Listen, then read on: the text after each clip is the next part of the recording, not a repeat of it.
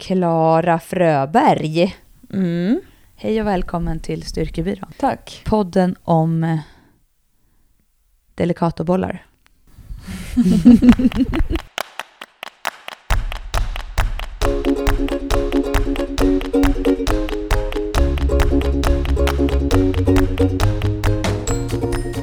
hur, hur mår du? Jag hörde ett rykte om att du på träningshelgen Powercamp i Gysinge med Maria Meckbach tog bilen i en paus och åkte och köpte Delicato till alla. Det är korrekt.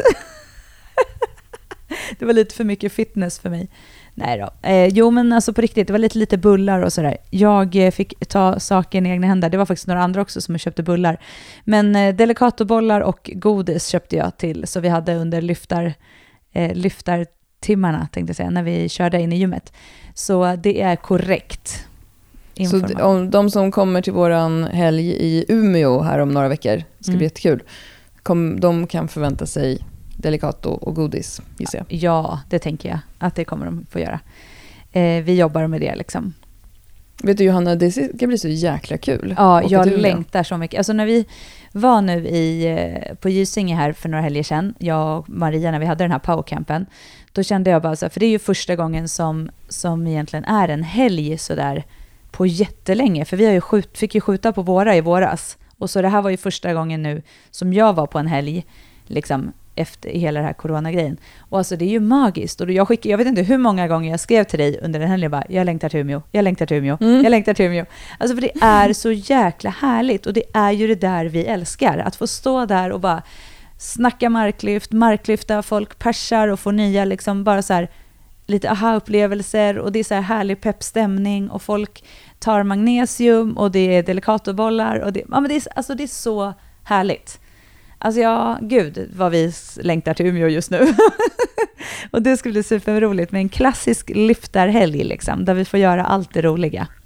Ja, och sen händer det alltid en massa roliga saker när du och jag är på turné och vi missar saker och packar ner för mycket och får datakrascher. Och Ja. Jag längtar till och med efter det. Ja, ja men lite kaos liksom. Vi lyckas alltid med någonting. Är det inte att en moppe stegrar så är det något annat. Det är nog ett av mina värsta bästa minnen med oss två när jag råkade stegra våran moped i Thailand medan du skrek Kapinka! Ja, alltså, ja, det är faktiskt en väldigt sjuk händelse. Det är också så första gången jag kände att jag fick handla i kris, eller vad man ska säga. För det var lite så här, du fick, eller i panik snarare, för du var så här, du fick verkligen så här, du bara stannade efter det där, ställde moppen och jag är ju så här, du får köra för att jag kan, alltså jag är ju liksom ingen så här trafikgud liksom, så jag känner så här, det där gör inte jag. Nej, för det är ju verkligen jag Nej, det är du inte, men du är lite mer crazy. vänstertrafik. Du är ändå Nej, lite mer crazy, jag är lite mer Jag vågar ju inte ens åka Voi. Okej då, ja men okej, jag kanske lite. Men i alla fall, du körde ju i alla fall till slutet där. Och i alla fall, det slutade ju då med att jag fick ändå åka och köra den där, för du bara ställde den, gick av och så bara, nu går jag och dricker öl. Och sen gick ju du bara, typ bara fortsatte, du bara gick rakt fram. Det var liksom ingen så här, hej då, jag klarar du det här nu, utan du bara gick. Och så här, jag bara okej Johanna, nu måste du fokusera. Och sen kom ju vår eh, kompis Karin Stanley, typ åkandes, som är polis. Så jag bara så här, du vet i så någon typ av så här sjukt, så jag bara stod och stirrade. Jag bara, Karin, du måste transportera mig genom det här samhället nu, typ, för Klara har lämnat mig, hon ska dricka öl. Så jag åkte så efter Karin Stanley, så jag tänkte så här poliseskort typ. Ja. Det var så jävla sjukt. Och sen så typ kom vi ju fram till i alla fall där du var då sen och eh, drack öl, eller du hade ju så tagit en stor öl typ. Och sen hoppade ju du upp och sen körde väl jag hem dig i alla fall till slut där och sen körde ju Ja. typ jag. Men du körde hem mig med eskort av Karin Stanley Just då det, också. så var det. Och hon bara, nu är det dags att bromsa, ta det lugnt, nu kan du typ, så här, hon körde ju så här, guidade ju oss igenom. Om vi ska åka på någon sån träningsresa utomlands där det finns moped igen så, ehm, så får vi ha med Karin Stanley som trafikpolis. Definitivt, definitivt. Men nu, jag kände också att jag tog så här ansvar sen och klarade det där. För sen körde jag typ resten. Det var inte så långt kvar. Ja. Du hade kört nästan hela, hela tiden. Men det var ändå, ja, det är faktiskt en väldigt rolig händelse ändå i våra liv. Alltså vi Jag skrattade vet inte om mycket. den är överdriven, men mitt minne är liksom precis som du sa, att så här, mopeden stegrades, jag fick panik, jag ställde den mitt i vägen och sen klev jag rakt över vägen in på en restaurang och Ja, beställde en öl och bara först. lämnade allt. Du gick först, det var det. Du, du, bara, du, liksom, du tittade inte ens bak på mig, utan du bara gick rakt fram. Och jag bara satt där och typ, jag tänkte verkligen så här, okej, jag måste klara det här nu. Jag hade typ aldrig ens startat en moppe liksom. Jag har aldrig haft moppe eller något. Så jag bara, okej. alltså, ja gud, alltså nej men det, ja, det gick ändå, det gick väldigt bra. Och du, för du verkligen la ner sen. För jag minns att jag åkte typ och hämtade tillbaka ditt pass eller något som man har typ lämnat in som så här, ja, alltså gud. Men det, det Ja. löste sig och ingen kom till skada under inspelningen. Det gick bra. Det, Ja. var, en, det var en upplevelse i sig. Men vi, vi, vi skiter i mopeden i Umeå. Ja, det gör vi faktiskt. Då kör vi, inte, då kör vi lokala färdmedel.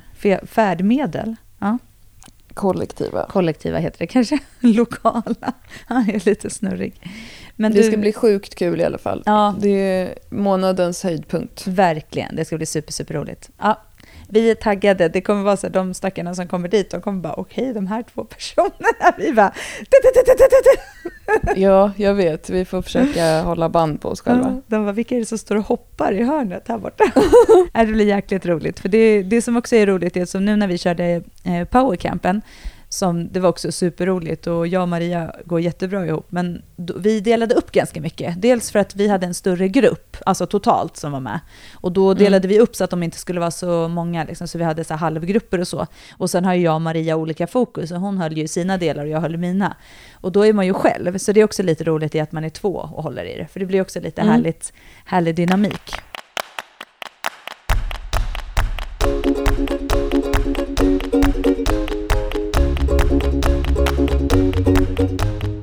Vi ska ju köra lite frågeavsnitt nu. Vi har ju fått massor med frågor, så vi har inte tid att babbla om moppar och grejer. Nej, precis. Det känns jättekul. Jag, vi har bara glömt bort att ha frågeavsnitt Ja. ganska länge. Men, och vi får ju, till våran mail får vi eh, många frågor varje vecka. Ehm, och de flesta av de frågorna kan vi oftast inte svara på. För att det är så här, hur ska jag tänka med mitt ben i den här övningen? Eller kan jag byta ut den här? Och det är ju så här individuella saker. Men sen fick vi två stycken frågor den här veckan som jag tyckte var intressanta ur ett lyssnarperspektiv. Och då kom jag på att så här, shit, vi kanske ska ha frågeavsnitt igen. Mm. Ska vi börja med bäckenbottenfrågan? Ja, och vi har ju fått flera frågor om bäckenbotten och knip och sådär, så vi har liksom samlat ihop dem i ett litet kluster. Ja, så vi kan liksom svara på dem i en dialog, diskussion, tänkte jag säga, inte diskussion, dialog om bäckenbotten. Men Ja. jag gör så här, jag börjar, den första frågan är ganska lång, så nu så Mm. tränar jag här på mina kommande eh, så här, saker som jag ska kunna när jag jobbar i skolan sen, en gång, någon gång i framtiden. Det vill säga läsa i lugnt tempo så alla är med på tåget. Hej Klara och Johanna! Jag har lyssnat på er podd ett tag och jag uppskattar att ni diskuterar allt från er egen träning till sexleksaker. Vill minnas att ni pratat en del om bäckenbottenträning också, vilket är högrelevant för mig just nu. Angående bäckenbotten så har jag en fråga som jag inte kan få spar, svar på hur, jag, hur mycket jag än googlar. Givetvis kräver jag inget svar av er, men det vore ändå intressant att höra vad ni har att säga på området. För sex dagar sedan fick jag akut ont under penetrativt sex med min sambo. Vi avbröt och smärtan avtog snabbt för att sedan ligga kvar och småmola i tre dagar innan jag kontaktade vårdcentralen för att kolla upp vad det kunde vara. Smärtan låg långt ner och magen var svullen att jag anade att det var något konstigt med livmodern eller spiralen som jag använder. Väl på vårdcentralen blev jag undersökt och fick veta att det var min höftböjare, utropstecken inom parentes, som är inflammerad och att den tydligen kan påverka känslan i bäckenbotten. På frågan om varför jag är svullen och ser ut som jag vore gravid i femte månaden kunde läkaren inte svara på. Läkaren kunde heller inte svara på vilk, i vilken mån jag ska vila. Är för övrigt en van löpare och har inte alls känt av höftböjaren under de senaste dagars löptur. Eller styrkepass. Smärtan har enbart suttit i nedre delen av magen. Vet inte om det är vanligt att bäckenbotten påverkas av hö- höftböjaren på detta sätt. Hur kan det, det komma sig att det inte märktes av förrän under sex? Vad skulle ni rekommendera för stretch träning rent generellt för att undvika den här typen av besvär? Kanske andra som har samma erfarenhet. Vänligen, Fanny. Mm. Spännande fråga. Jätteintressant fråga ju. Ja, några saker som jag tänker på är att just det här när det gäller akut smärta, alltså smärta uppstår plötsligt. Till exempel en vanlig sak är eh, ryggskott. Eller jag drar ett tungt marklyft och det smäller till i ryggen, brukar folk uttrycka det som, och sådana saker. Ehm, det, det som är vanligt är att man tror att det är den, den rörelsen man precis gjorde när skadan inträffade som är orsaken till smärtan. Alltså Um, om jag då drar ett tungt marklyft och får ont i ryggen, då tror jag att det är marklyft som orsakar ont i ryggen. Men så är sällan fallet. Eh, när skada eller smärta tilltar helt plötsligt så beror det oftast på att man har haft någonting som ligger och lurar i kroppen. Och eh, själva smärtan som uppstår i en viss rörelse eller så blir oftast bara ett symptom på eh, att det här behöver liksom kroppen hantera. Och det är en sak som jag brukar tjata om till kunder och vänner som till exempel tror att till exempel ett marklyft är farligt för att det var då de fick ont i ryggen. Men ofta så är det just så här att man har, haft, man har en svaghet någonstans som ligger och lurar men eh, symptomet blir att smärtan uppstår vid en viss rörelse. Så det, det vill jag först och främst säga att just det här med det penetrativa sexet, att det uppstod då det har ju en koppling mellan bäckenbotten och höftböjaren. Men det är, det är no någonting som utlöstes då, men att det är någonting som har legat och lurat. Och det är ju så att bäckenbotten är ju en muskulatur längst ner i bålen, som är som en hängmatta i en total enhet som hålls uppe. Men bäckenbotten fäster bland annat eh, i höftböjaren. Sen fäster den på andra ställen också i kroppen. Och därför är det inte så konstigt Eh, man brukar ofta säga när det gäller smärta, titta på närmsta led. Det vill säga, har jag ont i armbågen, eh, hur, hur mår min handled till exempel. Mm. Så det är, eh, det är helt normalt. Och höftböjaren är ju ett område som är utsatt för väldigt många, men som löpare ofta kan få problem med. Inte bara löpare skulle jag vilja säga, utan många kan uppleva att man har problem med höftböjaren höftböjaren är väldigt eh, involverad i löpningen och blir liksom utsatt. Och beroende på hur man lever i övrigt i sitt övriga liv så kan ju höftböjaren också vara en muskulatur där man upplever att man känner sig stram. Jag säger inte att den här personen gör det. Men för att man till exempel kanske jobbar på kontor, så man sitter nere mycket och då sitter man med höftböjaren i en viss rörelse. Och sen går man ut i gymmet eller i löpspåret och vill göra en annan rörelse med höftböjaren. Sen också vill jag säga att just det här med höftböjaren, det har vi gjort avsnitt om också, är ju jättespännande för att det finns en klassisk sån uppfattning om att jag känner mig stram i höftböjaren så jag behöver stretcha den. Men eh, där har också finns forskningsstudier som har tittat på det här och finns många fysioterapeuter som trycker på det här hela tiden att en, en, en tajt och stram muskel är ofta en svag muskel. Och vi upplever att många behöver bli starkare i det här partiet och vi ställer höga krav på det här partiet när det gäller eh, just löpning som är otroligt starka krafter som vi hela tiden eh, behöver utnyttja i vårt löpsteg. Ehm, och många kan börja må lite bättre i sin höftböjare när man har blivit av med den akuta smärtan om man just blir starkare i till exempel rumpan men också bålen, alltså själv hela rygg och mage och allting om man stärker upp där omkring. Stretchar man höftböjaren mycket om man känner sig tight men inte lägger något fokus på att identifiera eh, svagheter när det gäller styrka och så vidare, då upplever många istället att man känner sig ännu tajtare efteråt. Därför att om du tänker dig själv att du har en svag muskel som du hela tiden drar i, så eh, kan ju det ge vissa effekter. Men nu kommer jag också till det sista jag vill säga om det här och det är att vi vet inte hur den här personens höftböjare mår. Vi vet inte hur ofta den här personen styrketränar. Vi vet inte hur ofta den här personen springer och så vidare. Ehm, utan jag skulle rekommendera den här personen att gå till en fysioterapeut som är inriktad på kvinnohälsa. Eh, det brukar kallas för obstetrik, alltså gynekologiska besvär. Det finns, man kan söka på, på nätet en lista som listar fysioterapeuter i hela landet. Och då kan man klicka i just kvinnohälsa och då kan man hitta sådana som kan titta på din bäckenbotten och se om det kanske är så att det är eh, tight där inne, alltså en spänd bäckenbotten, som, eller om det är liksom en tight höftböjare som drar i bäckenbotten hela tiden, som har gett det här, eh, de här symptomen. Jag hoppas också att du är bättre nu och inte känner dig svullen. Men en inflammation påverkar ju eh, såklart muskulaturen runt omkring och det kan ju säkerligen jag kan ju ingenting om skador på det sättet, för jag är inte fysioterapeut, men det kan ju säkerligen skapa en svullnad i området också. Men en sån här typ av fysioterapeut, de hänger ju inte på träd som klasar, för det är ju hjältar som de jobbar med det De hänger inte på träd, de växer inte på träd brukar man väl säga. Ja, just det. Precis. Nej, de, de är ju inte jättemånga. Och jag skickade en PT-kund till en sån fysioterapeut förra veckan, så då sökte jag på den här listan och jag tror att det finns här 26 stycken i Sverige eller någonting, Mm. så de är inte jättemånga. Men man kan ju då titta på sitt landsting och se var de finns någonstans.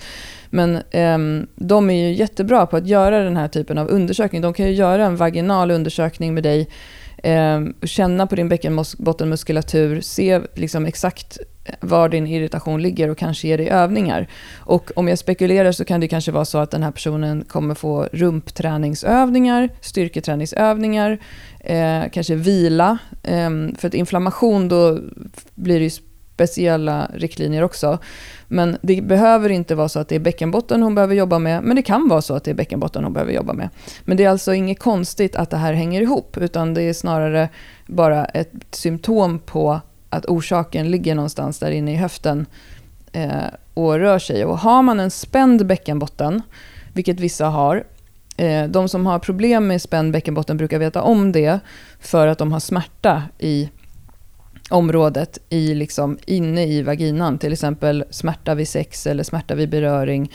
Eh, de får ju inte rådet av en fysioterapeut att till exempel knipträna, utan då snarare kanske det handlar om avslappningsövningar, andningsövningar och massage av området.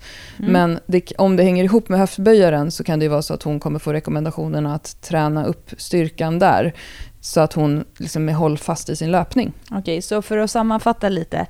Det är inget konstigt. Bäckenbotten fäster i höftböjen, vilket gör att de två hänger i högsta grad ihop.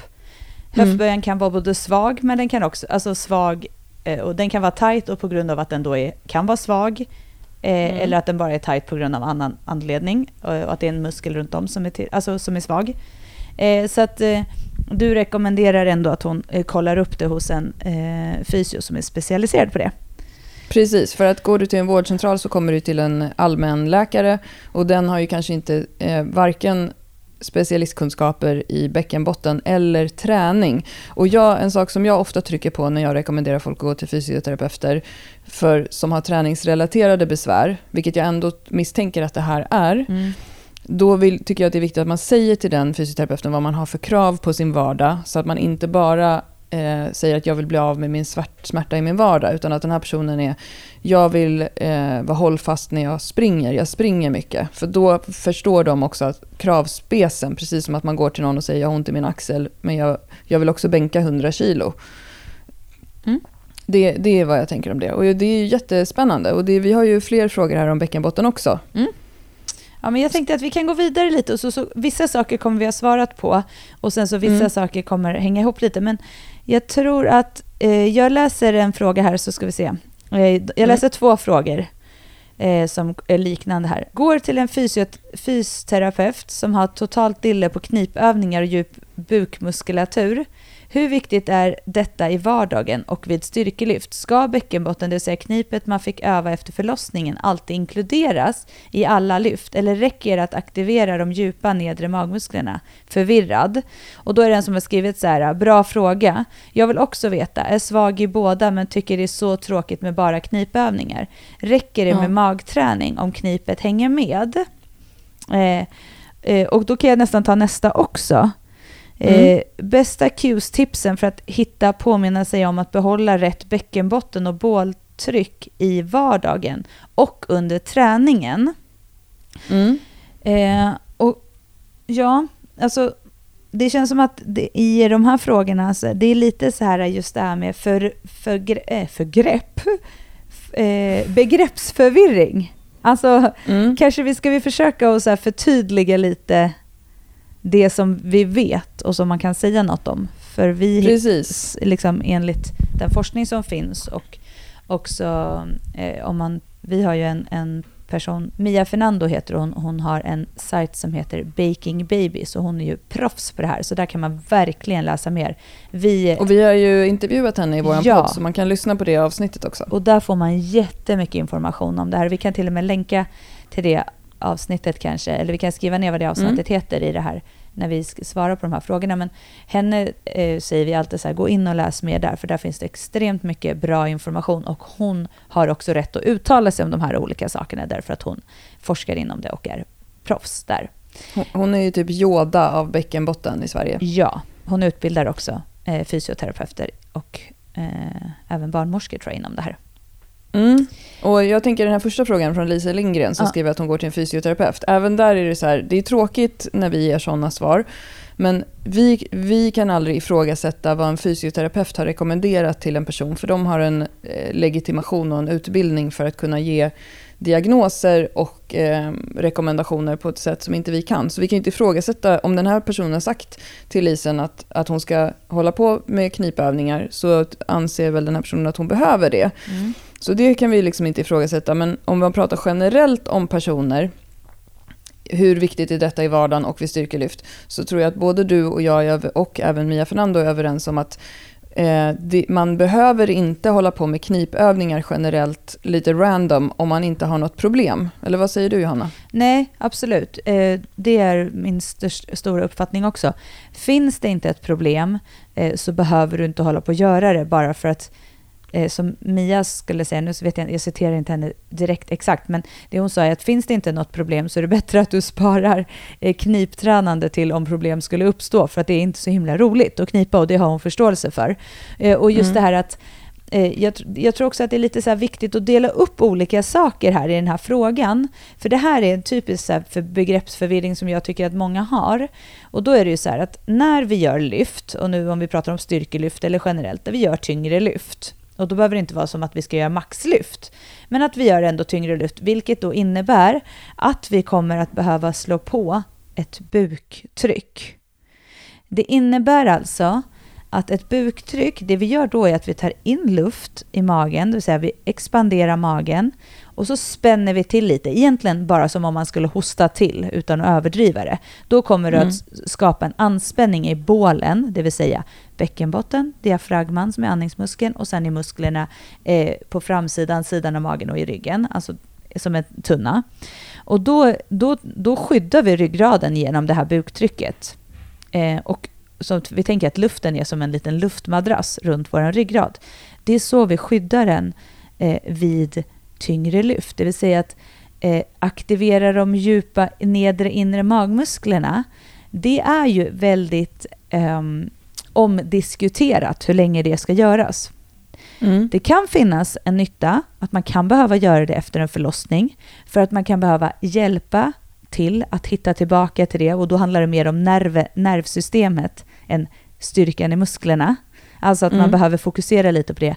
Men ganska snabbt behöver man lämna det fokuset för att jobba med hela bålen i en symfoniorkester. Alltså alla muskler måste jobba för att ska du bli starkare och kunna hantera eh, lyft så behöver du jobba med alla muskler. Du kan inte stanna kvar i att tänka sug in magen om det är det hon menar. Aktivera Mm. de nedre musklerna.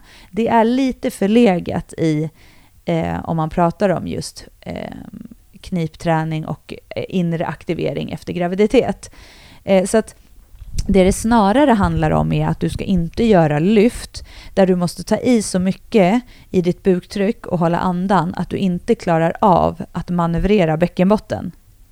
Precis, och det är ju egentligen bäckenbotten och knip kan man ju, om man pratar om det i koppling till till exempel graviditet, eh, så kan man ju se det lite grann som vilken annan idrottsskada som helst. Alltså har du fått en försvagning i den muskulaturen så att den inte fungerar på optimalt sätt, då kan du behöva lägga in lite inom citationstecken rehab för den för att den ska återfå sin normala funktion. Men har du en knäskada och har gjort rehab och blivit smärtfri så fortsätter du ju inte att göra de rehabövningarna utan då, kom, då kommer du gå vidare till att göra knäböj med skivstång och så vidare för att eh, komma vidare i din rehab. Och det är ju inte konstigt att bäckenbotten är lite försvagad om man till exempel har gått igenom en graviditet eller om man bara har stressat mycket och blivit svag där eller liksom man kan ju uppleva till exempel att man har fått urinläckage och sånt där. Så det är absolut inget konstigt och det är någonting som extremt många personer med fitta har problem med. Men eh, om man har en fullt fungerande bäckenbottenmuskulatur så tänker man inte på det här när man lyfter. För Nej. då kommer den fungera i den här symfoniorkestern som du sa. Då kommer man spänna till sin mage utan att behöva kalla det för någonting eller göra något konstigt. Och så kommer det inte vara några konstigheter. Har man däremot en svaghet så kommer man ju då antagligen märka det på lite olika symptom. Och då kan man behöva göra specifik övning, övningar för det. Om jag jämför med mig själv till exempel, eh, för det gillar vi verkligen att säga att det funkar för mig i den här podden. Jag Mm. Nu är jag ironisk. Eh, nej men jag till exempel har ju inga problem i mina tunga lyft eller någonting med min bäckenbotten. Jag kan utföra alla övningar utan att den inte fungerar och jag kan hoppa och springa och hoppa studsmatta och vara på jump yard med mina barn eh, och hoppa i en timme och sådär. Men jag hade förra året eh, upplevde jag att det kanske var någonting som var lite skumt med min bäckenbotten för att jag fick väldigt mycket såna här coregasms, alltså träningsinducerad orgasm, vilket det kändes som att den var lite retad kanske.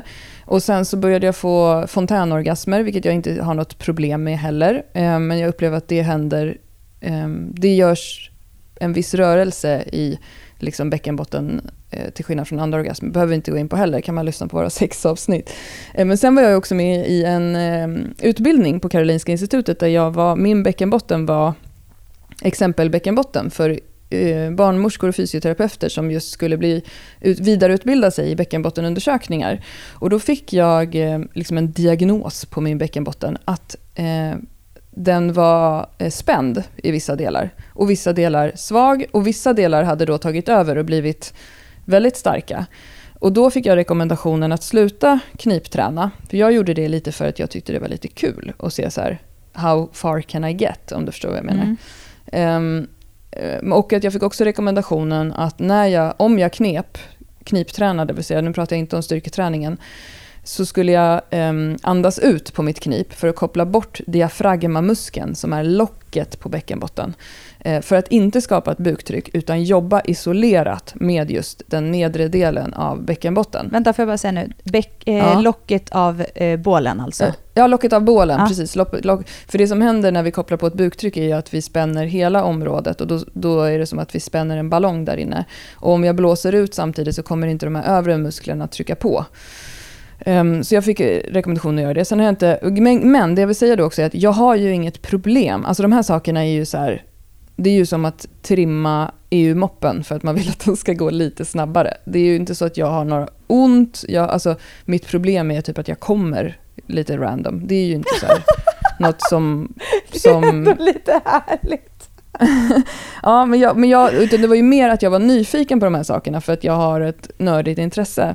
Men så det jag gjorde då efter den undersökningen var att jag gjorde de här äh, knipövningarna med utandning lite grann. Men jag gjorde inte dem alls lika mycket som de rekommenderade. För just precis som du sa att Mia har sagt också, det är ju ganska tråkigt. Mm. Men däremot så slutade jag att knipträna överhuvudtaget. Och faktiskt, nu kan jag säga, eh, som vad är det nu, kanske så här, nio månader senare, så eh, har jag inte på länge fått någon coregasm och jag har inte fått några fontänorgasmer på länge heller. Och du, du har inte känt av den spänningen heller, för du kände också av den lite, eller hur? Ja, men jag var, ja, det var lite så här att jag gick och undrade om det var, för jag kunde... Alltså jag kunde liksom... Gud, det här blir ju verkligen intimt. Men jag kunde liksom typ sitta... Jag brukar, jag och min, vår kompis Karin har ju lite spärrlöst snack om det här. Men jag kunde typ sitta på bussen Ja. och när, den, när bussen liksom så krängde eller vibrerade så kunde jag typ känna att det pirrade lite. Alltså, det här är helt magiskt. Ja, men det är, en, det är intressant. Men om jag Så att det lägga... låg ju någonting i det där då. Ja. Men, ja, men som sagt, jag har ju inget så här problem med det eller någonting. Nu kan jag snarare tycka att det är lite tråkigt. För att eh, alltså det här med fontän och sånt, det tycker jag är lite festligt. Ja, det är lite festligt. Men du, om jag får säga då, att så här, en- inflikning i det här, Mm. så, ska vi också, eh, så ska vi också lägga till att träning och lyft gör ju också att vi tränar knipet. Vi blir ju starkare i bäckenbotten Ja. av det. För har vi inte Verkligen. en problematik så kommer vi att träna knipet när vi gör våra lyft och när vi tränar. Ja. Eh, och eh, apropå, liksom för min del, och som sagt det handlar inte om att jämföra med andra, eh, eller att man ska inte säga det funkar för mig eller det är för mig, men jag måste också säga så här, jag kan göra, jag har aldrig, peppar peppar, läckt i något av mina lyft. Och jag gör ändå ganska mycket tung träning och har, har gjort väldigt tunga träning på lyft. Eller mm. på tävlingar och så vidare och även i min träning ibland. Jag har eh, ett år efter mina barn sprungit eh, ändå två av mina barn har sprungit. Det ena sprang jag Lidingölopp ett år efter förlossningen och det andra sprang jag en halvmara. Eh, och jag är helt säker på att för min del så handlar det om att jag hela tiden har tränat. Att jag också har lyssnat på kroppen. Men, eh, eh, men jag har ju inte gjort någon extrem plan för knipträning. Alltså, mm. jag skulle säga så här att jag är ju kanske ett inte ett exempel som har legat och bara kniptränat, men däremot så har jag fokuserat på att göra lyft som jag har kontroll på. Alltså, det vill säga, mm. jag har ju inte eh, gått in en månad efter min, min graviditet och så tänkt att jag bara ska lyfta, utan jag har ju sett träningen med skivstång som en bäckenbottenträning. Alltså, mm. det vill säga att jag har eh, långsamt jobbat mig framåt för att känna att, eh, att bäckenbotten hela tiden hänger med. Eh, och jag är helt säker på att det har, för mig har det varit en, liksom, en vin, ett mm. vinnande koncept. Eh, men mm. som sagt, det gäller alltså träning är också knip. Har du ingen problematik eh, så behöver du inte gå runt och knipa heller. Mm. utan, och det kan vara som du säger också, en bäckenbotten som är spänd ska man kanske inte knipa med. Och sen är det ju så, en, en sak som jag verkligen har tagit med mig i dialogen med eh, Mia. Och nu refererar vi till henne flera gånger, men som sagt, hon, det är, tycker jag, hon är, det är nog en av de personer som jag anser har bäst koll på det här i Sverige. Eh, är mm. ju också att så länge det inte är en problematik för dig att du exempelvis eh, läcker vid ett lyft, så är det mm. inte en problematik. Det finns mm. inte forskning som säger att du kommer bli värre av att du läcker ibland. Alltså det, man vet inte, man vet för lite om det här.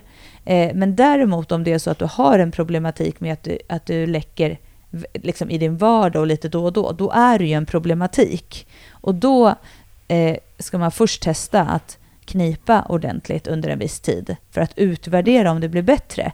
Men sen kan mm. det vara så att vissa människor behöver få hjälp för att det kommer inte bli bättre med knip. Så det ska man också mm. ha med sig. Men man ska ju alltid tänka först knipa innan ett eh, ingrepp, för ett ingrepp är alltid ett ingrepp och där finns det alltid risker. Så att liksom någonstans så måste man ha det med sig också.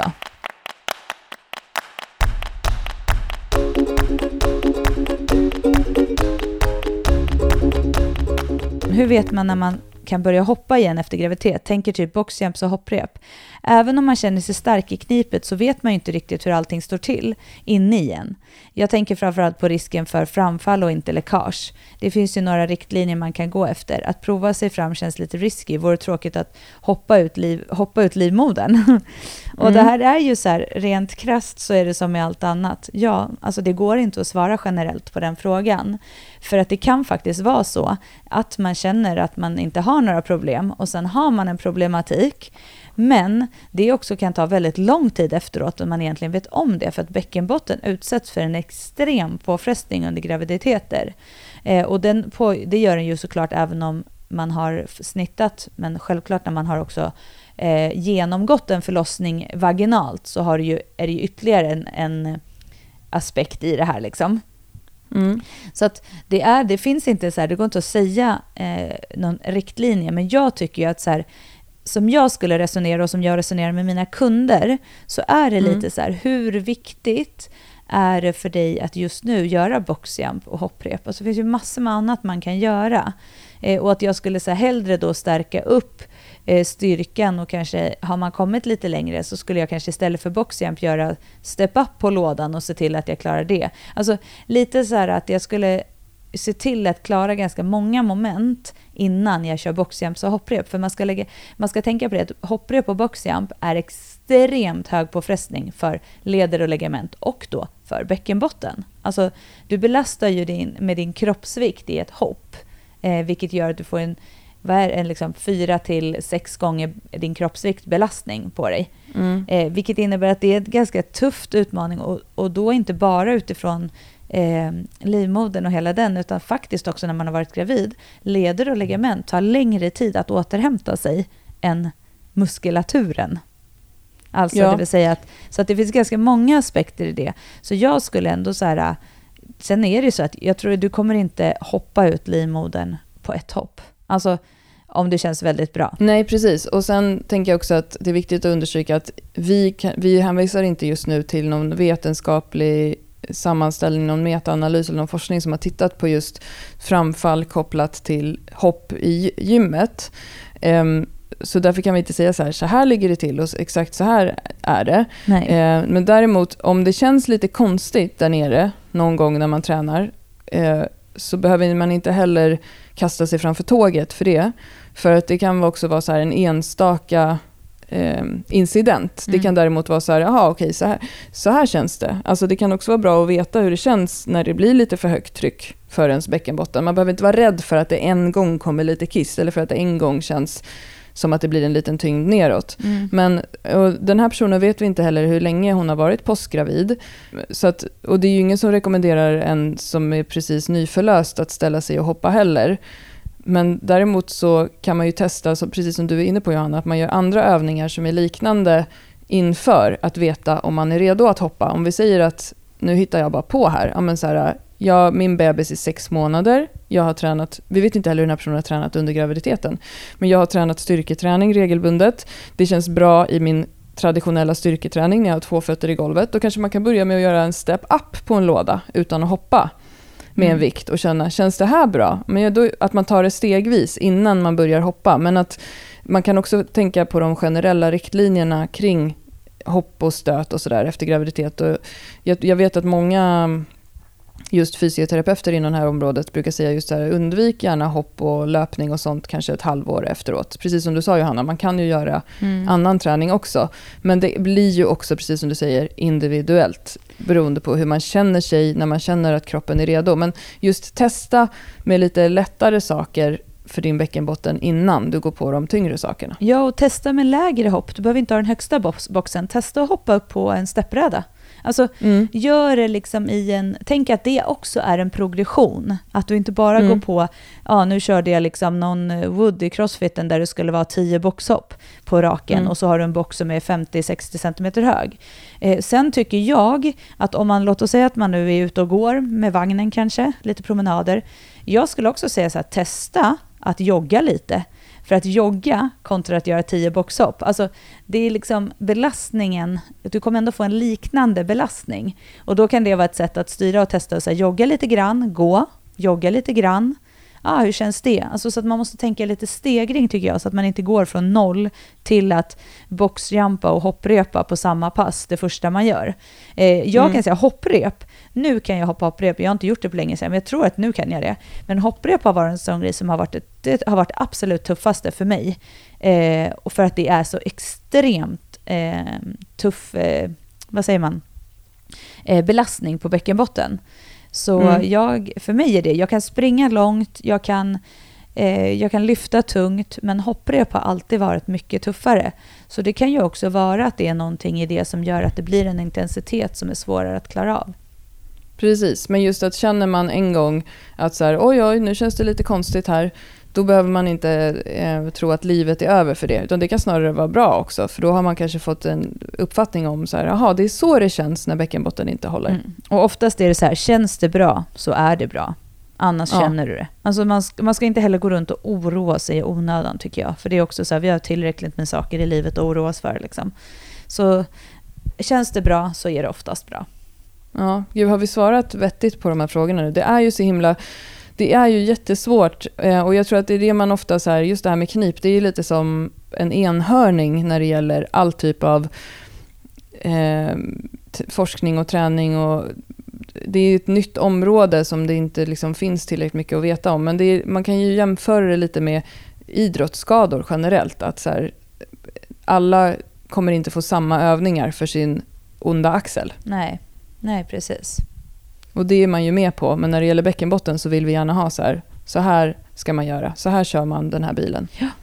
Ja men grymt, men nu tycker jag vi lämnar bäckenbotten. Vi har nog svarat, jag tror ganska bra. Vi kommer också länka till lite, och som sagt Baking Babies, vi kommer länka till en artikel, vi kommer länka till det avsnittet eh, som vi hade mm. med henne. Så att det finns massor med eh, bra och vettig information. Eh, och tyvärr så ger det inte alltid svar på tal, för det är eh, ett ut, outforskat område i mångt och mycket. Det finns en del forskning och det kommer mer och det utförs forskning. Men det, som sagt, det saknas fortfarande väldigt mycket inom det området.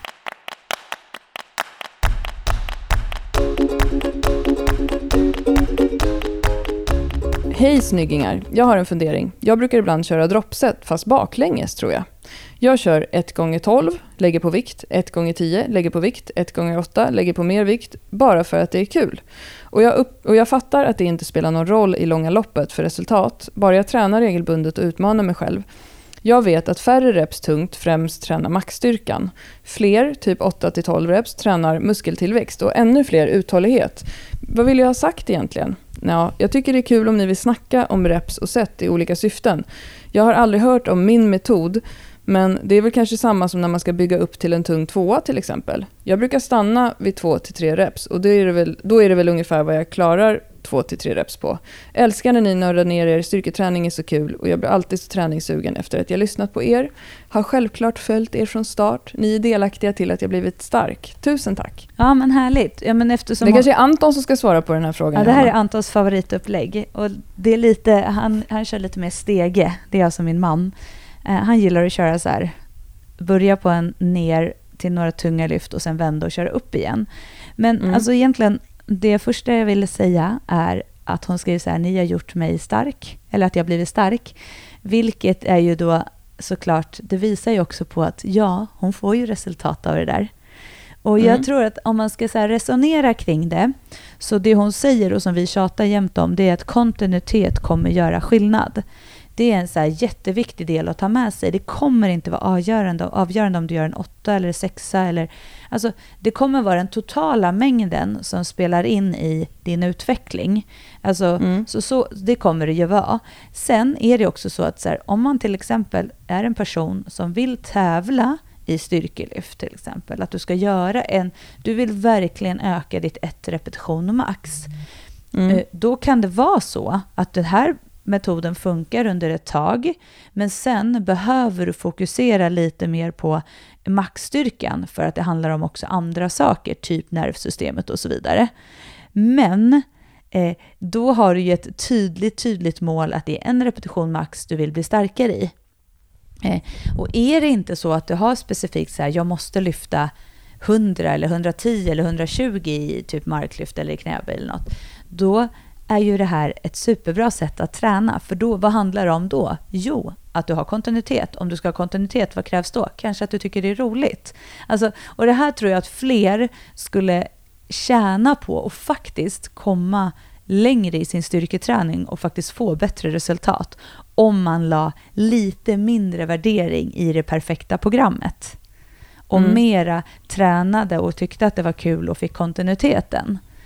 Så att på, som svar så är det så här, det beror helt på ditt syfte och vad du vill, vad du vill uppnå.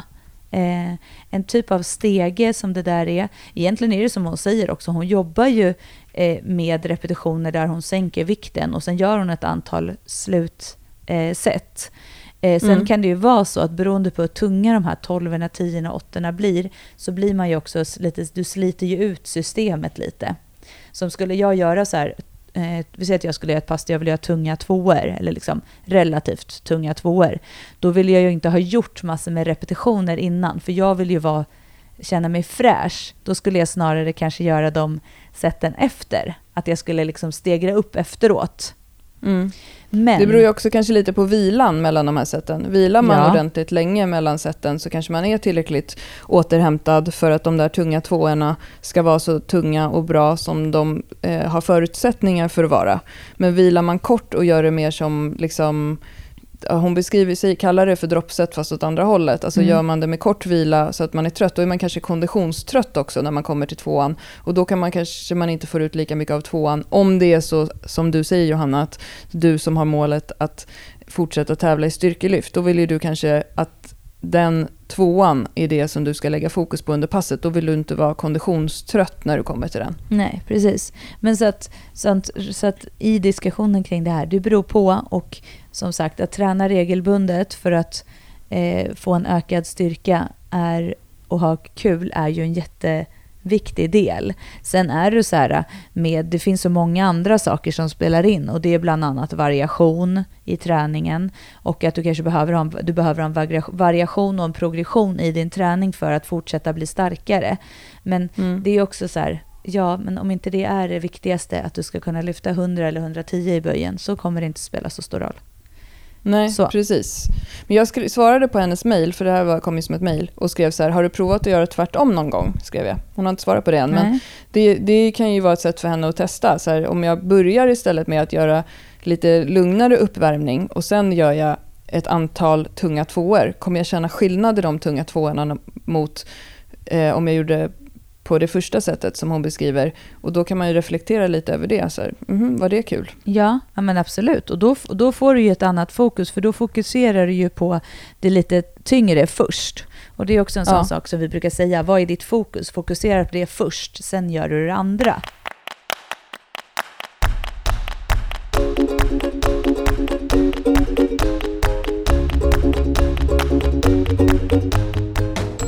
Jag, jag läser nästa fråga från Livsnödvändigheter. Mm. Eh, för jag vet att du ofta använder dig av den termen och tränar efter det eh, begreppet. Back-off-set. När, hur, varför? Mm. Du använder ofta av uttrycket back-off-set i din träning, Johanna. Vad är back-off-set för dig? Ja, back-off-set för mig är att då har man alltså, du har jobbat upp till en vikt, vi säger att jag ska göra det här träningspasset så ska jag ligga på treor. Jag, lever, jag kanske har ett, ett antal arbetssätt som är treor och fyror där jag ska ligga relativt tungt. Inte så att jag inte klarar det, men ganska tung, tunga treor och fyror. Så har jag Mm. gjort kanske tre treor och tre fyror.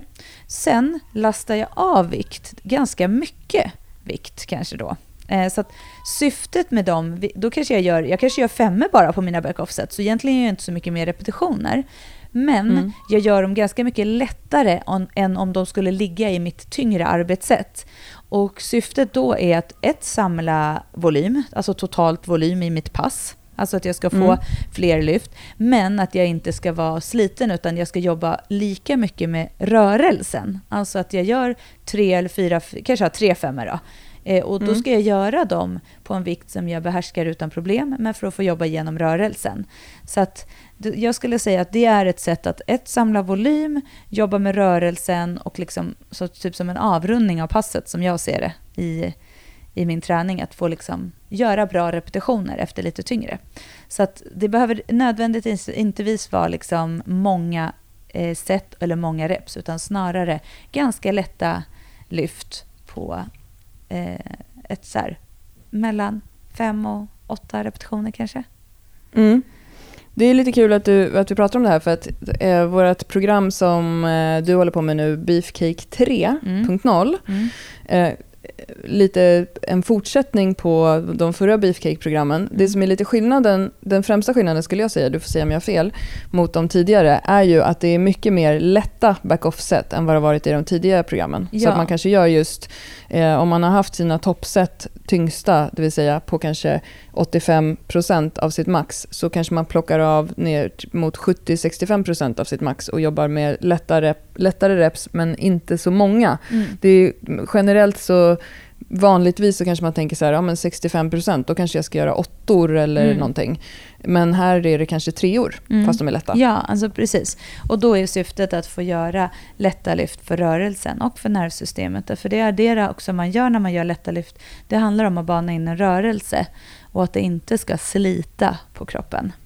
Ja, och att kunna att komma upp i volym, en total volym på passet utan att för den skull kanske vara helt slut och ha gjort, för det är ju alltid jobbigt att göra mångrepsare. Mm. Men du kan komma upp i en ganska hög volym på en eh, på lägre repsantal med en fin teknik.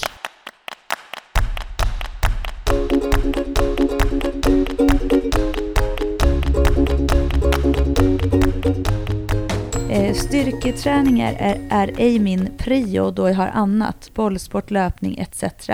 Men tycker det är viktigt att vara stark och underhålla det under höst och vinter. Nu har jag dock haft skadebekymmer i sommar så kan inte bara underhålla utan behöver lite komma igång också. Tänker bak, baslyften en gång i veckan ordentligt eller flera gånger lite grann och då kanske kroppsvikt, enkel viktassisterande variationer. Vill gå på en tyngre period när jag känner att det finns tid och ork, eh, men antagligen efter årsskiftet. Ja, det är, det är lite svårt att, att säga specifikt för att vi inte vet hur den här personen tränar totalt. Men om vi säger att det är löpning då, som Sara Alessio Emma, heter hon som har skrivit frågan, håller på med, så beror det ju på på den totala veckan hur mycket hon tränar av vad, hur mycket styrka hon kan lägga in egentligen. Och tittar man på vad muskelvetenskapen säger så säger man ju att här, det bästa för att ha en bibehålla sin styrka är att träna varje muskelgrupp två gånger i veckan. Men det beror ju på hur mycket hon då kommer att springa till det, tänker jag. Tränar man baslyften en gång i veckan så är det jättebra. Och man kan ligga på grundträning Eh, utan att vara på jättehöga vikter under en ganska lång period och bibehålla styrkan med ett eh, baslyftspass i veckan. Ja, men om man generaliserar en person som eh, håller på med en, en sport så är det ju, precis som du säger, man måste se på helheten. Och jag tänker också att eh, man har oftast då en, man får ju se över ett år hur perioden ser ut. Alltså när har jag mm. en intensiv löpperiod och när har jag lite mindre löpning? Ska löpningen endast underhållas typ några månader, ja men så att du springer en gång i veckan, ja då kanske du ska ha, kan ha två styrkepass om du är van att träna tre gånger i veckan eller om det är det som är målet.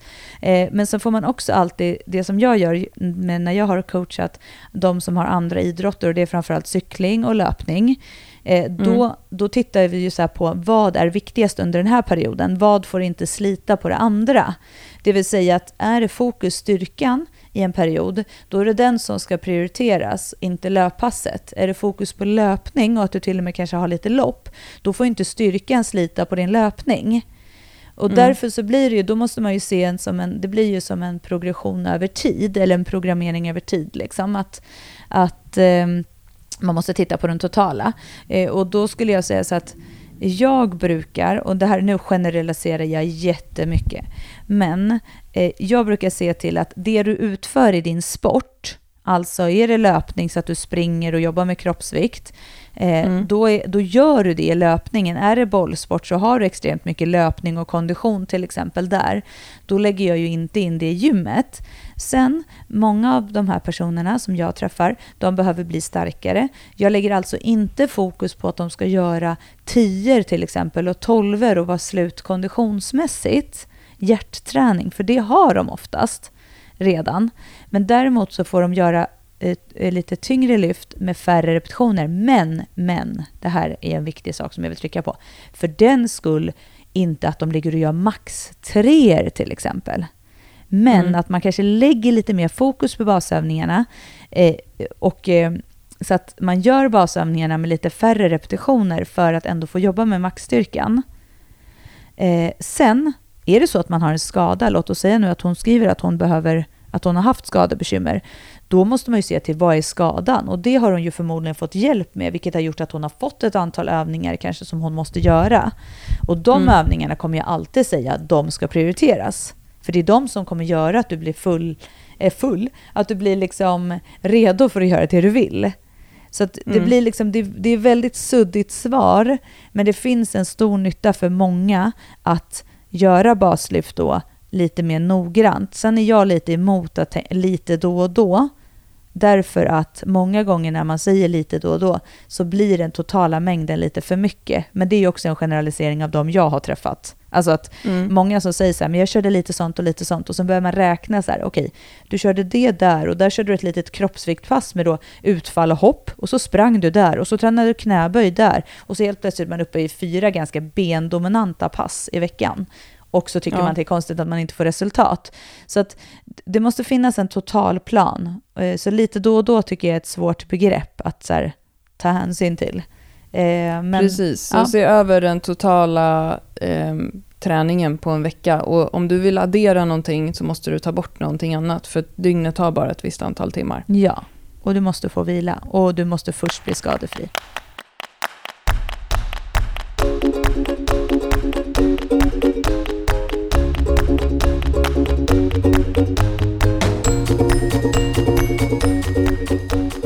Den här frågan då.